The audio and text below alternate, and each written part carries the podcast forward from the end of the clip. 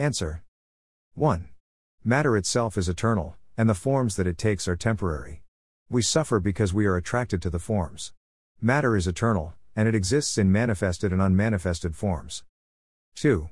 When the Lord desires to do something and does something, for both these things to happen, there has to be a passage of time. So time arranges in such a way to make the desire and deed to happen. Time is the energy of God. Time is the impersonal manifestation of God. Time is a personal manifestation as the assistant when it comes to fulfilling his desires, his Kriya and Iccha Shakti, then it is a personal form. Does it exist in the spiritual world?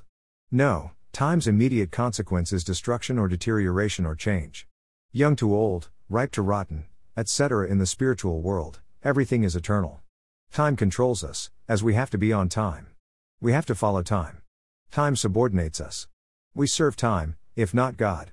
Time controls us and destroys everything we hold dear. But in the spiritual world, time doesn't have the controlling or the destroying potency. God controls time.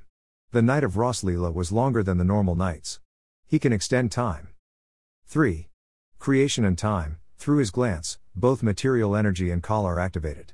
How does the creation start? We need souls and material energy. 13.28, but both require time to flow to be activated.